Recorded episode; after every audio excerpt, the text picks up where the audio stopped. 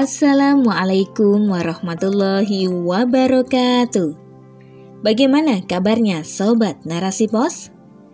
Jumpa kembali dengan saya Titis Umnas dalam podcast Narasi Pos Media. Narasipos.com, cerdas dalam literasi media, bijak menangkap peristiwa kunci.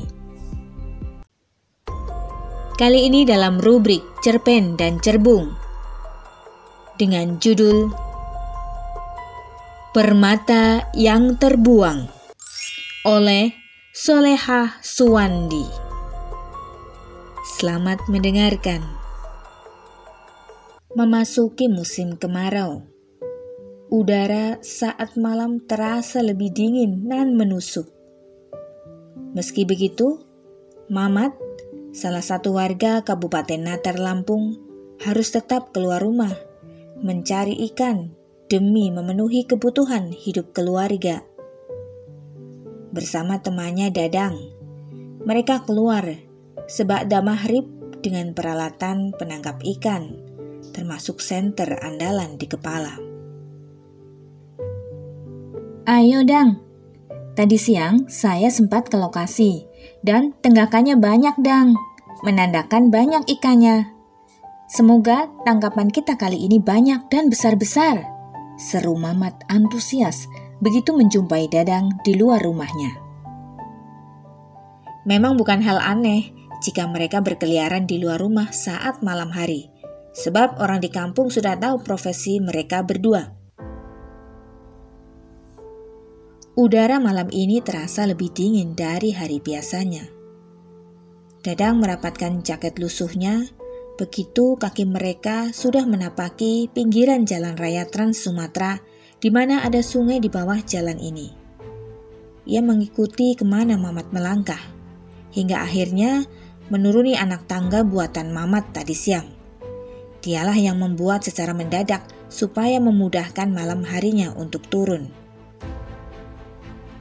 Sejak kakinya melangkah ke turunan tanggul, Dadang merasa sudah tidak enak. Selain mitos yang tersebar bahwa tempat yang akan mereka kunjungi terkenal angker, ini juga malam Jumat, Dadang makin merasa takut. Mat, jalannya jangan cepet-cepet dong, kata Dadang setengah mengimbangi tubuhnya agar tidak terperosok. Mamat tak menghiraukan. Mat, kamu dengar sesuatu tidak? Dadang kembali bertanya, kali ini setengah berbisik. Bulu kuduknya meremang. Pundaknya terasa berat. Mat, tunggu dulu. Dengar, itu suara apa? Akhirnya, Dadang menarik tangan Mamat yang sudah berada di lereng sungai. Akhirnya, Mamat berhenti dan mengamati lokasi sekitar. Ah, gak ada apa-apa, sanggahnya. Sambil menyoroti setiap sudut tempat terbuka ini, namun tampak seram karena ditumbuhi pepohonan tinggi, dan tak jauh dari mereka berdiri ada tempat pembuangan sampah. Betul, Mat. Saya dengar suara kayak orang menangis.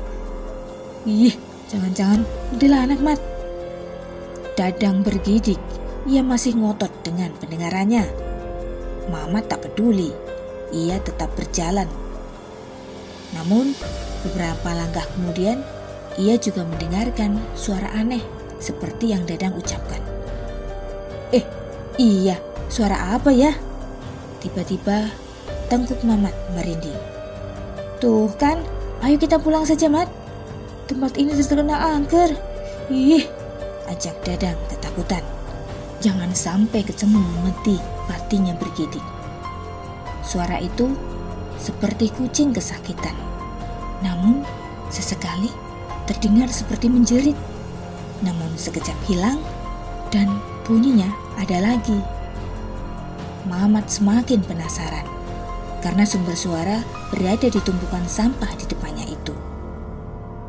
Dengan langkah pelan namun pasti, ia beranikan diri mendekati sumber suara. Dalam benaknya, jika bertemu dengan setan, ia akan memukulnya dengan jala. Sedangkan Dadang Kakinya seperti ada yang menarik. Ia tak kuasa melangkahkan kaki mengikuti Mamat. Dengan perasaan takut dan setengah dipaksa, memberanikan diri, Mamat benar-benar mendatangi sumber suara. Astagfirullah dang! Mamat menjerit histeris, membuat jantung dadang seperti lepas dari tempatnya. Astagfirullah dang! Cepet panggil Pak RT dang! Cepat! Ini bukan setan dang! Tapi bayi! Ya Allah! Astagfirullah! Mamat berseru dengan suara gemetar Tampak di depannya seorang bayi mungil tanpa busana tergolek di antara tumpukan sampah. Masih terlilit tali pusar. Mamat masih terus melafazkan takbir dan tasbih. Sedangkan Dadang langsung terbirit mencari pertolongan.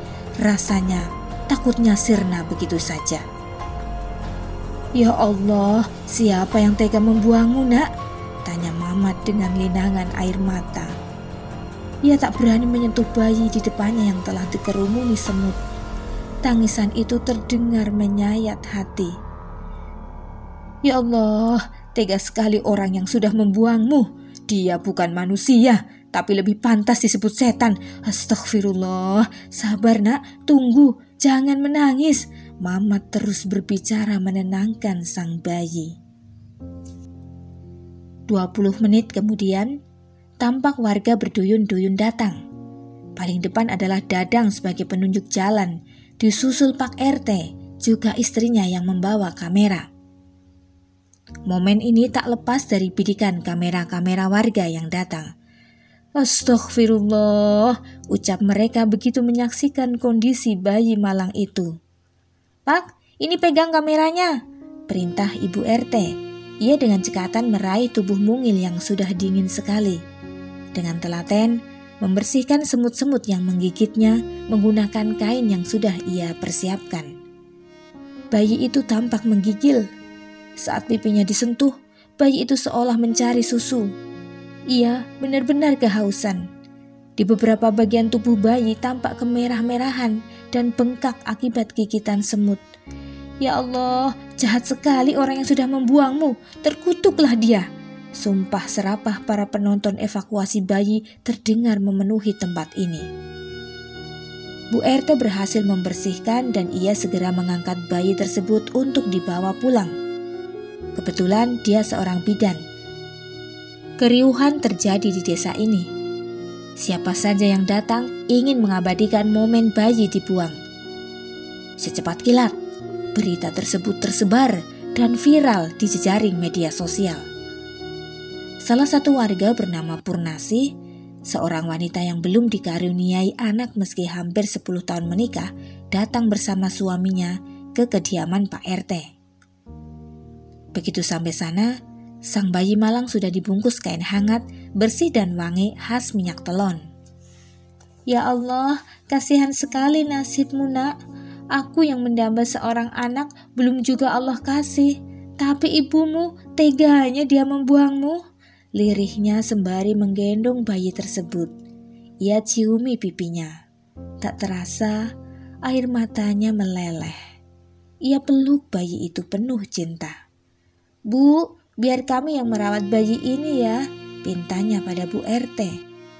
Setelah berbincang panjang, bahkan dari kepolisian juga datang, akhirnya bayi itu dibolehkan dirawat oleh Purnasi. Jelas, wanita itu sangat bahagia. Dia sudah sangat merindu ingin memiliki anak di usia pernikahannya yang tak muda lagi. Sepuluh tahun menunggu itu sangat lama. Biarlah Allah tak memberinya anak lewat rahimnya, tapi Allah memberinya anak lewat orang jahat yang tega membuang bayi malang ini. Media sosial masih memperbincangkan penemuan bayi. Diduga ia dibuang setelah melahirkan. Para netizen plus 62 beramai-ramai mengutuk tindakan kriminal ini. Sedangkan di sudut kamar kecil di tempat rumah kos, seorang perempuan muda sedang menangis di atas kasurnya. Dia adalah wanita jahanam yang tega membuang bayinya. Ia menangis menyesali perbuatannya. Bayi yang ia buang adalah hasil zina bersama mantan pacarnya yang tak mau bertanggung jawab. Sedangkan perempuan itu masih duduk di bangku SMA. Ia terpaksa melakukannya karena merasa malu. Ia juga menyesali pergaulan bebas yang dijalaninya selama ini. Namun, nasi telah menjadi bubur. Kondisi remaja akan tetap seperti itu bila tak ada kesadaran dalam diri dan semua itu dipengaruhi oleh sistem kehidupan yang sekuler, jauh dari agama.